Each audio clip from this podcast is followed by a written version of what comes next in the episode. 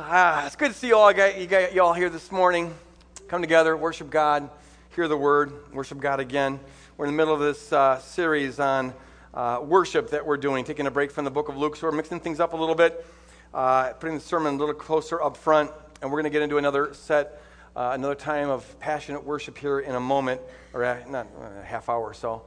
Um, but I'm Greg Boyd. I'm the senior pastor here at Woodland Hills Church. It's so good to see all of you here this morning. I say hi to you. I say hi to the podcasters. God bless you, podcasters. Wish you were here worshiping with us because we've been having a good time the last couple weeks. Uh, but it's good to have you tuned in as well. If you're visiting for the first time, I want to give a special welcome to you. Hello. Also, starting this week and continuing on from here on, we'll have a two CD worship set available for people. Um, that, that, that are live worship songs here at Woodland Hills Church. We've recorded these over the last six months. Uh, and we're giving them at the cost that it required for, that cost us to make them, which is eight dollars. And uh, as many as possible. I know everyone can't afford eight dollars, but if it's possible, will you, will you get this CD? And the reason is because uh, we're moving into this new phase of worship, and it's the fact that you can worship better if you know the songs real well. And we know that a lot of the songs we play aren't played on KTIS. And even those that are, some people don't listen to KTIS, which is the only major Christian radio station in this area. Um, and God bless them, but some of our music doesn't come from that culture. So we encourage you, if possible, to get this uh, two CD set. One, one, CD is about praise, uh, which is more celebrating who, uh, what God has done, and the other one's on worship, which is more exalting who God is and uh, listen to those CDs and play them in your car and other things like that. So that's available after the service. We are doing a uh, four part series here uh, on worship. We're going to finish this up next week, and we'll be take, taking communion next week. Um, but we felt the need to take a break from the book of Luke. We told people that we'd be doing this once in a while. Uh, we, we, normally just kind of go right through a book of the Bible, and so we're in the middle of a couple of year study on Luke. But we want to take a break to talk about worship, praise, and worship. Praise being celebrating what God does, worship being extolling who God is. Um, we felt the need to do that because it, we just sort of sensed that the intensity and passion of our praise and worship had gone down a notch or two. And we really sensed that God wanted to call us back, not just call us back to where we were, but to call us beyond that and to take us as a congregation deeper into praise and worship, to understand the, the, the theology and vision of worship and the urgency of worship. And so, the last two weeks we've been talking about this, and we're going to continue it this week. I, in preparation for this, as I mentioned before, I just did this exhaustive study on the Bible, what the Bible says about praise and worship and uh, looked at every verse that directly or indirectly deals with worship and praise. And what I'm trying to give here is sort of a, a distilled version of that to call us into deeper, more passionate worship. And I want to say that I think the last two weeks have been spectacular in terms of, of uh, the, the passion of our praise and worship. Uh, it, has been a, a Kodak moment. Let's freeze frame this. This is the bullseye, what we're looking for. Now, the challenge will be not to forget this and not to kind of slip back into old ways of doing things. Uh, but it's powerful. And it's not just about, you can't measure it by external measuring devices, asking how many people are raising their hands or how loud are people or who's got their eyes closed. You can't really assess it that way. It's really a matter of, of asking the question is God, is God in this place? Has God showed up? Because when our hearts and minds are in line with God and we're focused, exclusively on God. It opens up the floodgates of heaven, and the power of God comes down. And, the, and our worship and praise becomes goes from being a sing along to a God encounter moment. And the kingdom begins to happen. And when the kingdom begins to happen, beautiful kingdom stuff begins to take place. God is glorified, but people are changed. There's, I've had two testimonies of people who've said that strongholds in their marriages were broken in the middle of a worship service. The last two weeks. Amen. A number of other people have just said that they've never experienced anything like this. There's a power, there's a presence. One person said they couldn't stop crying. Another person said they couldn't stop laughing. They just encountered the joy of the Lord in a way they hadn't known before. Uh, um, we, we are transformed in the midst of worship. And so this is a matter of, of urgency. By way of review, here's what we've covered so far Worship and praise is most fundamentally about ascribing worth to God. We're just saying and singing and expressing what is true about God. Here's your worth. And since God is worth everything and is the source of all that is worth anything, worship by definition must be passionate. Uh, worship that lacks passion is to that degree not worship. Worship by definition must be passionate. Worship by definition involves commitment, resolve. Worship by definition, at least sometimes, requires sacrifice. Because there will be, certainly will be times where it is just not convenient to worship. You're not in the mood to worship. The circumstances of your life are such that you don't feel like worshiping, and it feels like sacrifice to make the choice to worship. But as we said last week, those moments are, are, are quintessential worship moments precisely because they involve sacrifice. Because you're saying sacrificially that God, you are bigger than, worth more than whatever other problems I have going on in my life, whatever other issues I'm dealing with in my life, whatever other distractions are there in my life. God, you're more important right here, right now than any of them. Worship is therefore about focus. Focus. It's about where our minds are focused and where our hearts are focused in the now, this moment. Do we make the choice to put aside everything else and focus 100% of our energy and our attention on Jesus Christ and lift him up? And to the degree that we do that, but only to the degree that we do that, we are worshiping God. We're ascribing worth to God. We're reflecting accurately the worth that he has in our life. We said last week or the week before that we worship God because he's God. That's all you need to know. He's God.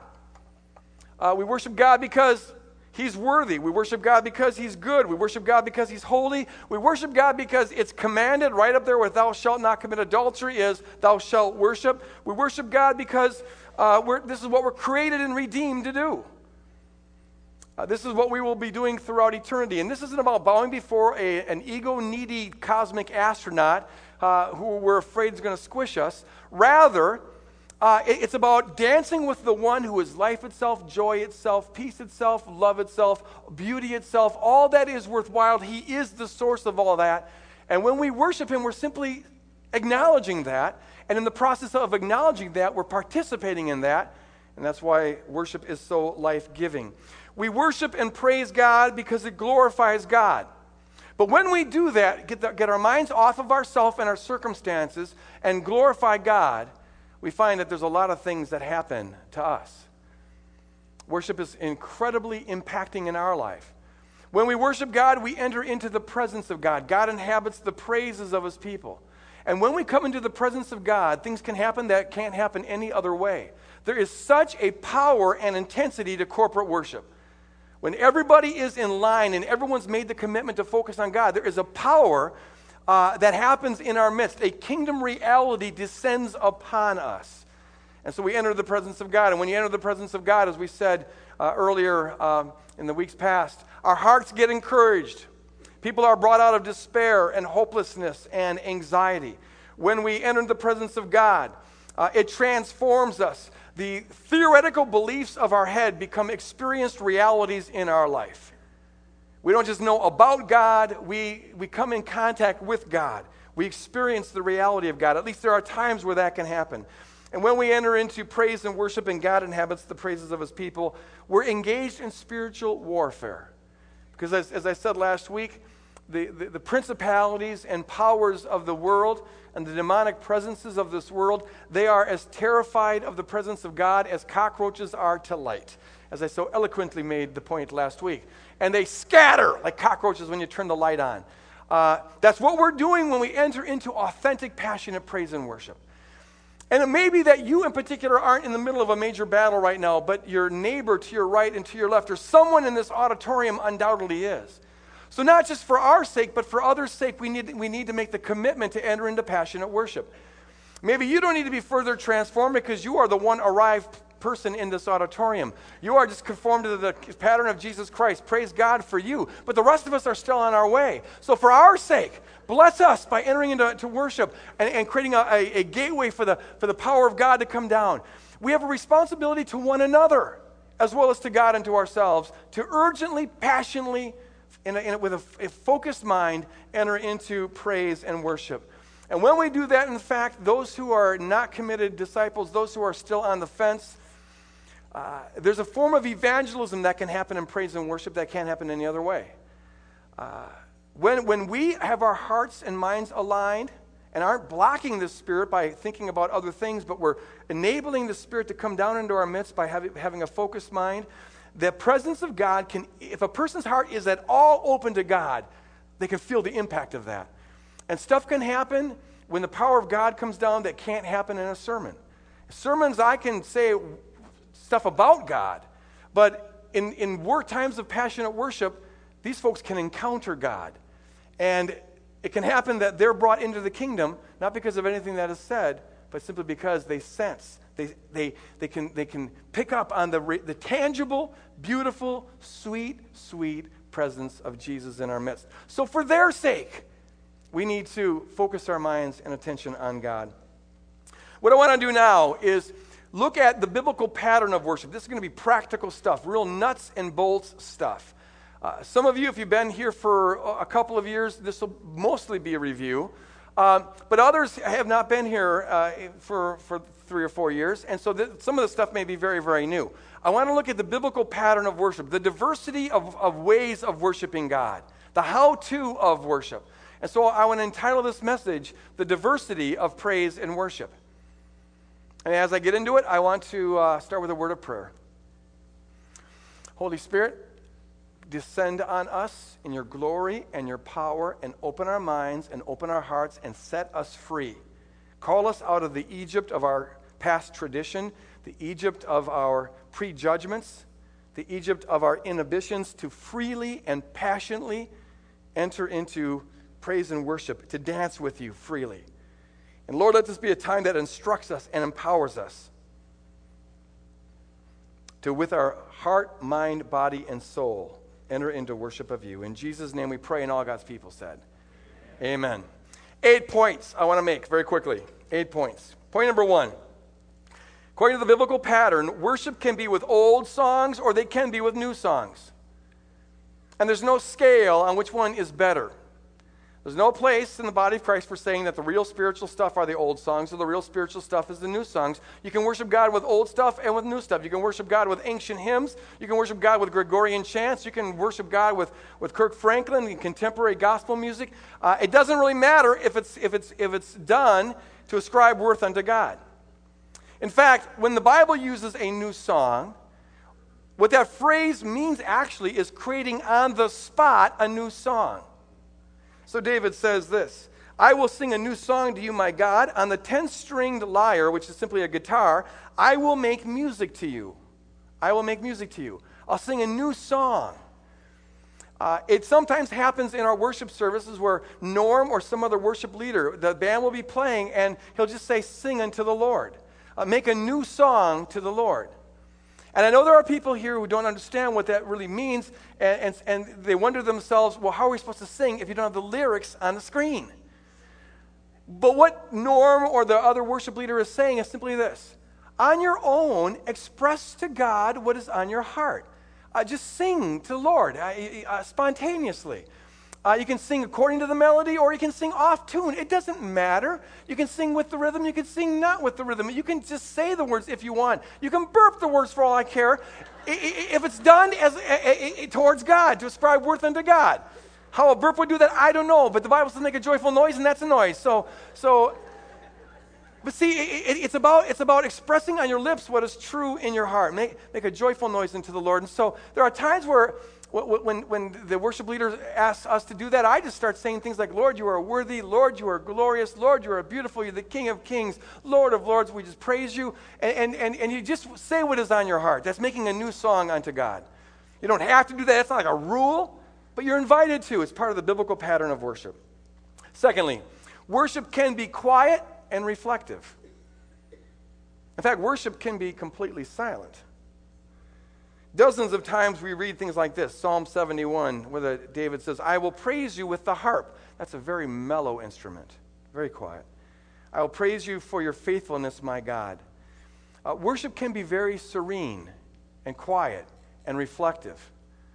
Uh, these are times where I sometimes like to frame it as the, the time where we individually, if we're on our own, or collectively, if we're together, it's where we romance the Lord. There can be a romantic dimension to worship where we just say to the Lord in a tender, soft, quiet way what is on our heart, what He means to us, and thank Him for what He's done to, uh, for us. In the same way that a husband and wife need to have times where they sit down and they just say, I love you, and they just communicate their love to one another. And it can be very repetitious because it's not about conveying information. It's rather about expressing over and over again what's on your heart. There needs to be times, so also there needs to be times for us individually when we're worshiping on our own, or collectively when we're here together, or in our small groups, where we just romance the Lord. We get intimate with Jesus. I encourage people to to do this. It says in, in 2 Corinthians chapter 3 that when we yield to the Spirit of God, He removes a veil in our mind that allows us to see the glory of God in the face of Jesus Christ. Now, as we see the glory of God in the face of Jesus Christ, we're transformed from one degree of glory to another. And so there's, we have an ability to see in our mind things that non believers can't see. And so, in these times of romancing the Lord, these intimate, quiet times, I encourage people to, in their minds, imagine what we're singing about and who we're singing it to. And tenderly just say the words to Him and lift Him up and exalt Him. So, worship can be quiet, it can be reflective, but it can also be loud and celebratory. And this is point number three. Now, being loud is not more spiritual than being quiet, and being quiet is not more spiritual than being loud. They're just both different ways of praising and worshiping God. I come from a background, kind of a Pentecostal background. Some of you are from a Pentecostal background. And, and whereas, you know, the, uh, you know, in my, in my Catholic background, being quiet was the spiritual way to do it. In my Pentecostal background, being loud was the spiritual way to do it. I mean, if you weren't shouting and running the aisles and jumping up and down and screaming at the top of your lungs, you just weren't sanctified. You, you didn't have the Holy Ghost on you. But we don't want to go there. This isn't some kind of worship contest about who's spiritual. But we do want to be free. And, and that means we, we, we, we need to be okay worshiping God quietly and serenely with beautiful, soft music, but also okay sometimes if it gets a little bit rowdy. That's biblical too. Look at this. Right after David says, I will praise him with the harp, he says, My lips will shout. Everybody say shout. shout. Everybody shout, shout. Shout. shout. My lips will shout for joy when I sing praise to you. I, whom you have redeemed. I've been redeemed. How can I not shout about it? David is saying. Praise our God, he says, all peoples. Let the sound of his praise be heard. Okay, so here David is saying, crank up the volume. Uh, let people hear the fact that you're, you're praising God. Elsewhere, he says, Shout for joy to the Lord, all the earth. Burst into jubilant song with music, with trumpets and the blast of the ram's horn. That's like a trumpet in the ancient days. We'll blow that ram's horn, make some noise, shout for the, the joy before the Lord the King. Dozens and dozens of times you'll find throughout the Bible the encouragement to shout, the encouragement to, to, to be noisy, make a joyful noise unto the Lord. And we need to take that seriously. Now, I know a lot of us come from backgrounds Whereas part of my background was, was putting a kind of spiritual premium on that. Others come from backgrounds where that was totally inappropriate. Eh, you've been in churches perhaps where you say amen to something the preacher says, and every head in the auditorium turns and looks at you. what did you just do? I tried to go to a church like that once, and it was just, amen. Sorry, sorry, sorry, sorry, sorry, sorry, sorry. You know, it's just, and, and so eh, sometimes people, people, you know, have buzzers about that. It just seems, and then, then, then we interpret it according to our buzzers. It's like, this seems disrespectful. This seems too, you know, rowdy. This seems carnal. And, um, uh, you know, it, it, it, just seems inappropriate. Uh, one person asked me a while back, what, what, you know, when people whistle in church, isn't that just sort of inappropriate? It seems like you're making cat calls to God, and it just doesn't seem. Um, but see, the Bible says make a joyful noise and a cat call, which is like when you go, now I can't do that. That's why I have a whistle. I carry a whistle with me, but, but, but it's a noise. I like making noise. It's good to make noise, it's appropriate to make noise. The, the thing is this the Bible really is simply saying this be natural. Don't let there be a bunch of rules that inhibit you being natural. And by that I mean this when you're really excited about something, it's natural to express it. You go to football games and there's people going hog wild over a pigskin going over a chalk line. Uh, you go to a basketball game, there's people just shouting for joy or getting crazy or whatever because someone put a ball in a hoop. Uh, or a hockey game, someone put a rubber thing in a net. And everyone's going crazy, you know, nutso. You look at Wall Street once in a while, and when, when somebody makes a million dollars, they start clapping, they start making all this kind of noise. Now, if you can do that over a stupid million dollars, or a puck going in the net, or a ball in the hoop, or a pigskin over an end zone, what are you supposed to do when you find out, when you remember that you've been redeemed? I mean, shout for joy! Shout for joy! Honestly, honestly. A measly million dollars and the person's acting crazy. Well, I have gotten an inheritance that will last forever. Don't tell me to be quiet. Uh, I'm filled with the Spirit of God. I've been redeemed. I'm seated with Christ in heavenly places. I am a friend of God. You know, and, and He's blessed me so much. How can, how can I keep quiet about that? And so, this is just the Bible's way of saying, remember what God has done for you and express that. And there's got to be a place in worship while we have times that are quiet and serene and tender, also times where we just celebrate what God has done for us. We remember it and we enter into that with joy. So praise can be loud and it can be celebratory. That can include point number four clapping your hands. Praise can include clapping your hands. Over and over again, we hear this in the Bible Clap your hands, all ye nations, shout to God with cries of joy. Clapping our hands is a form of praising God. It's, it's making a joyful noise unto God. It, it, it's just an appropriate way to do that. Um, it's a way of celebrating who God is, whether we do it to the rhythm of music or whether we do it between songs. It's just a way of saying, Yay, God.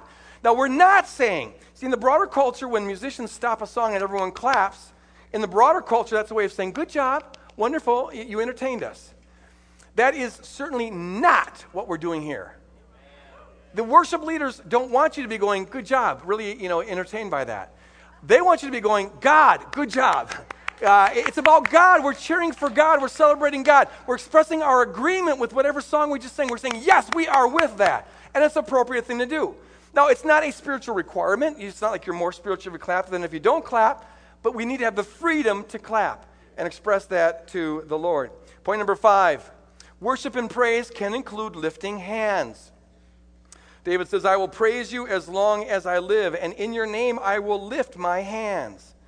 In Psalms 134, he says, Lift up your hands in the sanctuary and praise the Lord. Uh, we sing a song that's based on this psalm. In fact, a lot of our songs come right out of the Bible.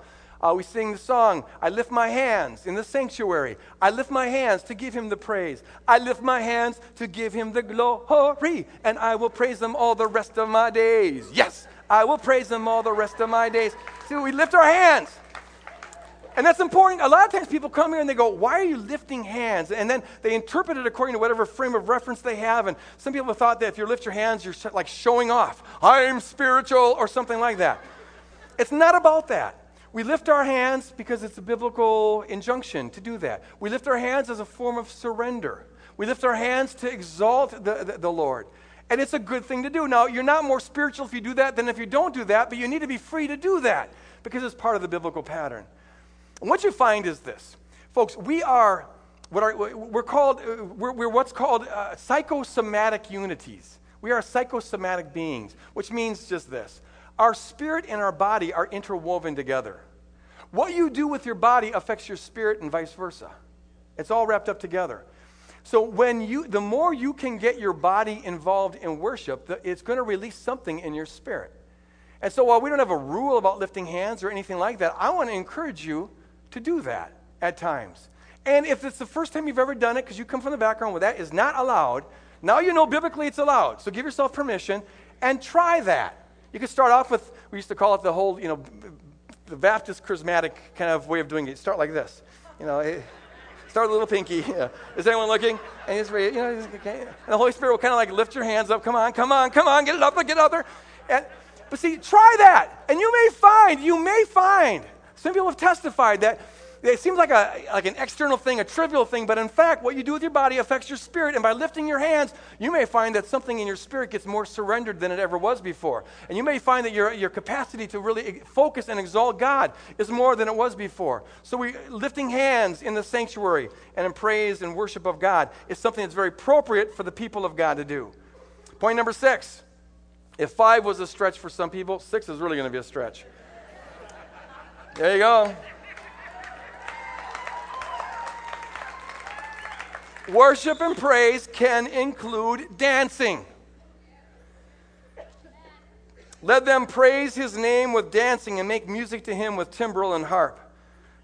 Praise him with timbrel and dancing, the psalmist says. Praise him with the strings and pipe. Isaiah says, You turn my wailing into dancing. You remove my sackcloth and clothe me with joy. Dancing is a biblically appropriate way to honor God. Um, rhythm, folks, rhythm is a God thing. God gave us rhythm. It's a gift from God. Now, some of us are more blessed than others. I know that. That's all right.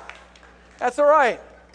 But it is natural to express with our body what is true in our spirit. And, and when there's music, we, we, we, it's natural to move to the rhythm. I can't help myself, frankly. When there's a good beat and it's getting, you know, it, just starts. It's just the body was wired to do that. That's, you know, maybe you're not like that. Ken Garbord, God bless you, the most rhythmically challenged man I've ever met in my life, and I love you, brother.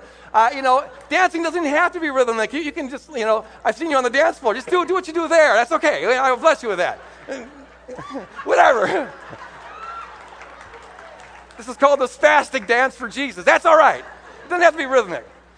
But see, to just express in your, with your body what is true, to take your whole body, your hands, use them to praise God, your lips, use it to praise God, your feet, use them to praise God.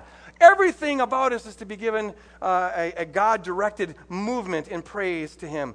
Uh, the Bible also talks about worshiping God on our knees. The Bible talks about worshiping God laying on the ground.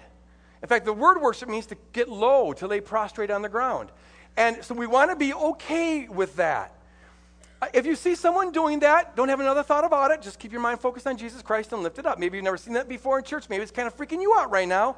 Well, let it go. Let it go. Here's where you make this the commitment and sacrifice of praise to keep your mind focused on Jesus Christ.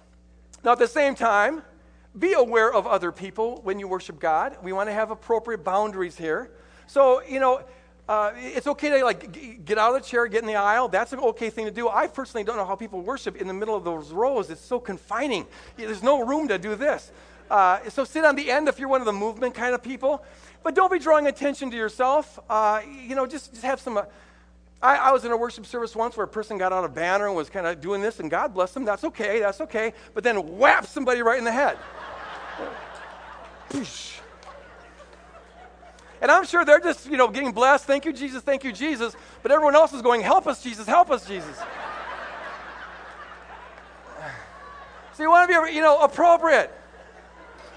Dancing kind of in your environment, or if you want to go off to the side where, you know, you can go on your own. But we encourage that, to be free about this.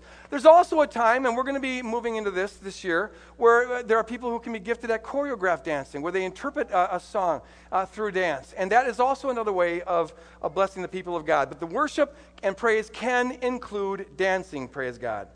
Number seven, worship and praise can be instrumental. It doesn't always have to have words to it.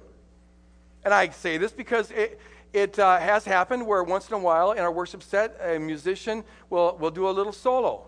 And I, have had, and Norm's had people who ask questions like, what, why do you have a person showing off their, their abilities in the middle of a, a worship service? That seems utterly inappropriate. But see, they're not showing off their abilities, they're praising God. Listen to this. Praise Him with the sounding of the trumpet. Apparently, the sound of a trumpet praises God. Praise Him with the harp and lyre or, or the guitar. Praise him with the timbrel and dancing. Praise him with the strings and the pipe. Praise him, here's my favorite. Praise him with the clash of cymbals. Praise him with the resounding cymbals. When you crash a cymbal, kush, and you're doing it as an expression of praise to God, it's an act of worship. The sound of cymbals, the sound of trumpets, the sound of a ram horn, the sound of a guitar uh, worships God when the intention and the focus of the person doing it is Godward. And so it is appropriate to take people who are skilled, who put time and effort into uh, fine tuning their, their, their musical skills, and to have them offer that up to God. And we just join with them in offering up that praise to God.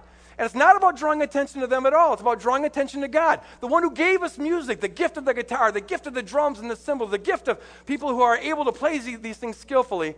And so they just honor God with that. And so on occasion, we will be doing that and just join with the person uh, who's, who's uh, worshiping God on the guitar, or the drums, or whatever instrument. As they're doing a solo, just worship God along with them. And number eight, finally, number eight. Worship and praise should be culturally diverse. Yes. It says this in Revelation chapter 7. Here, John is having a vision of the coming kingdom, and he says, After this I looked, and there before me was a great multitude that no one could count, from every nation, every tribe, every people, and every language, praise God, standing before the throne and in front of the Lamb. They were wearing white robes and were holding palm branches in their hands, and they cried out with a loud voice Salvation belongs to our God, who sits on the throne, and to the Lamb. Here, in the vision of the coming kingdom, when the kingdom has fully come, all the scattering that happened at the Tower of Babel is going to be reversed. And the people of God are being brought together. Amen. And, and they, they bring their unique culture, their unique uh, language, their unique, uh, all the unique aspects of their tribe or nation, and they together are worshiping God. Now look at this verse, chapter 21 of the book of Revelation. The nations will walk by its light. This is the light of the Lamb, the Lamb of God. And the kings of the earth will bring their splendor into it. He's talking about the splendor of their nation into the heavenly city.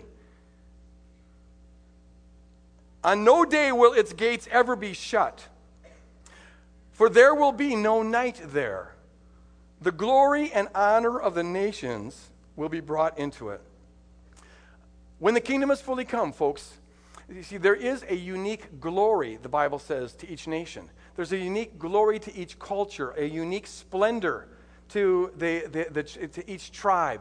Their way of worshiping God, their way of dressing, their way of playing music, their, their way of eating. There's a unique glory there. And all of that together reflects the multifaceted uh, beauty of God. A beauty of God, a multifaceted beauty of God that can't possibly be expressed in any single culture. It requires the togetherness of the diverse cultures for all that beauty to be, to be uh, uh, reflected back to God.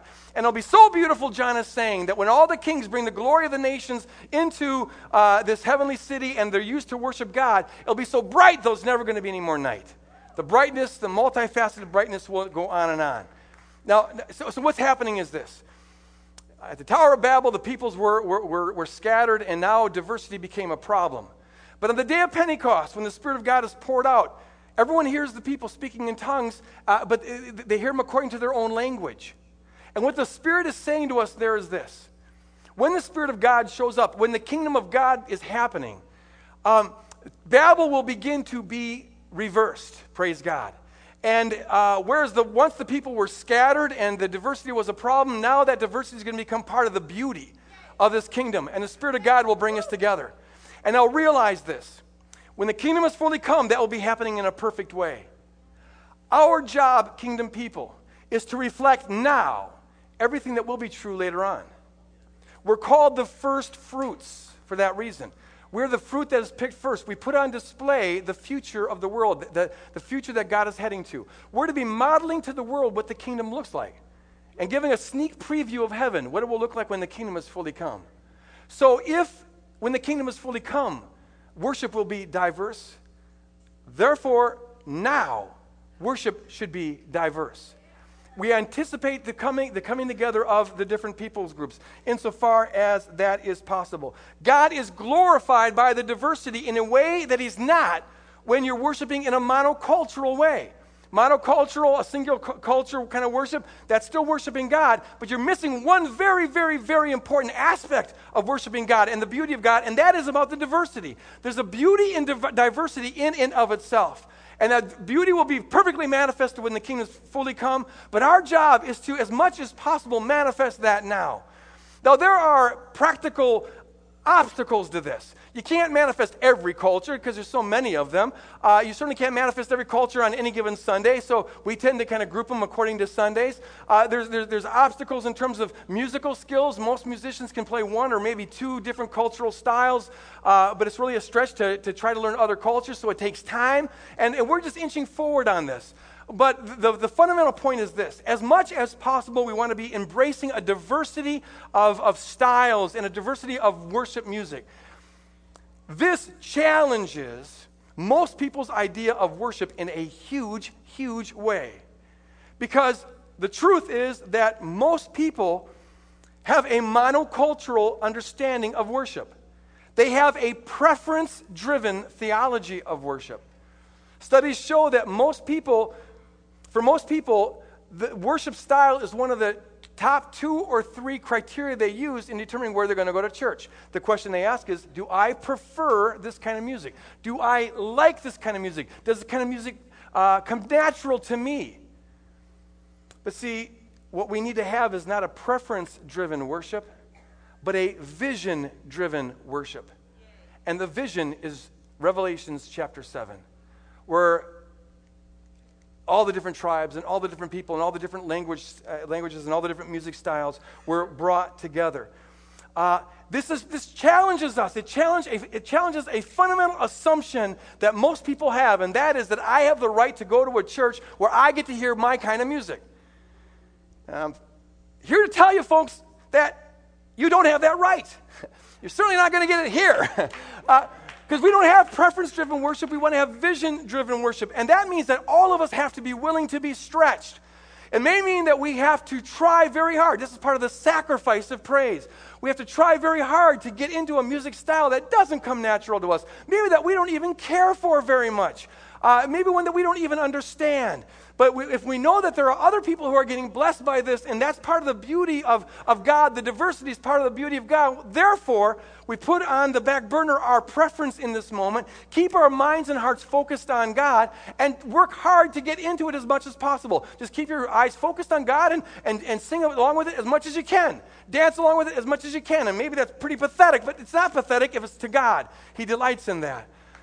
Uh, most people are preference driven. You know, people visit the church now and then, uh, actually, quite a bit. And some of them, a, small percentage, like to give report cards. Uh, so I get, e- I get interesting emails. Uh, and, uh, you know, what they like, what they didn't like. And, and the one I got recently said this came and evaluated, liked what went on in the gathering area, liked you know the way this building set up, liked your preaching, had a good point here. Not sure about that point, but you know, pretty much B plus basically. He didn't say that, but that was kind of what he was saying. But the worship, goes into the worship was another thing. And here's what he said. He, he said, uh, uh, what, I, what I heard was this, and this, this is the phrase he used. Uh, when it came to worship, uh, what I saw was much people using a tribal beat to drive people into an emotional frenzy. A tribal beat. I'm not even going to ask what he means by that. Unsurpassable worth, unsurpassable worth, Lord bless him. Uh, but see, he's, com- he's coming at it, he, he doesn't realize it, uh, but, but he's coming at this from a monocultural, myopic perspective. And his social conditioning is such that he identifies that as quote unquote tribal. And therefore, if people are excited, that must just be an emotional frenzy. And who knows what buzzers he's got going on.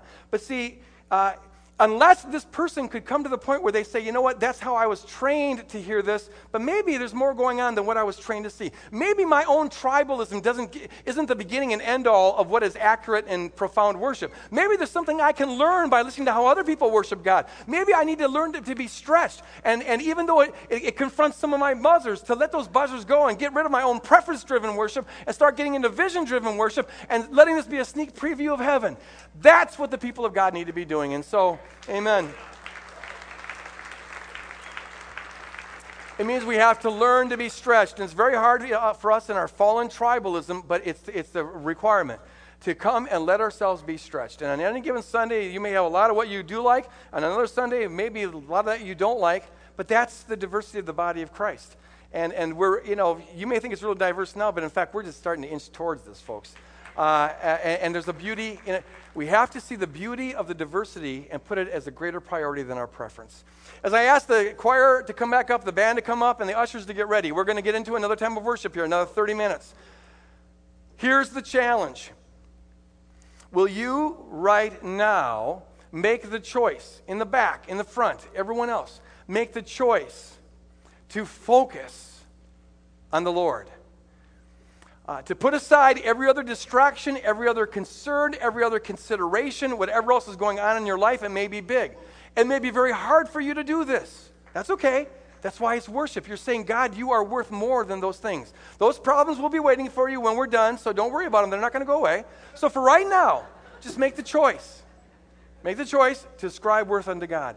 And with all your mind and all your heart and all your body and all your strength and all your soul, let's ascribe worth to him. Lord, you are worth this.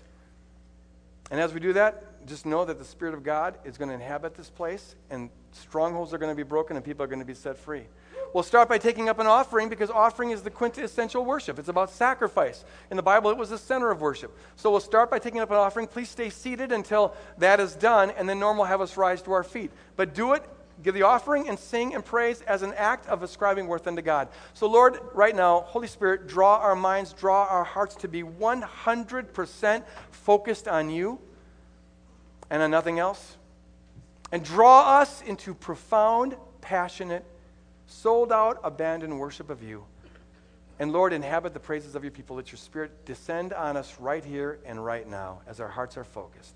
In Jesus' name, amen.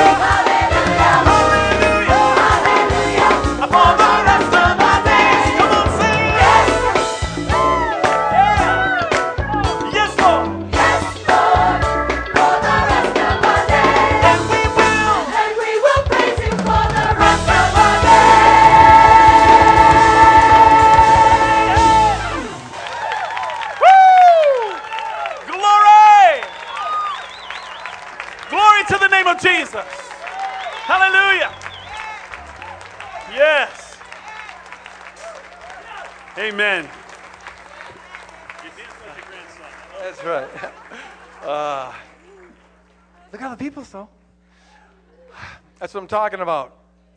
When our hearts and minds and lives are just poured out in worship of Him, He inhabits the praises of His people. And I just know that there were bondages broken here this morning, right now, in the last 30 minutes.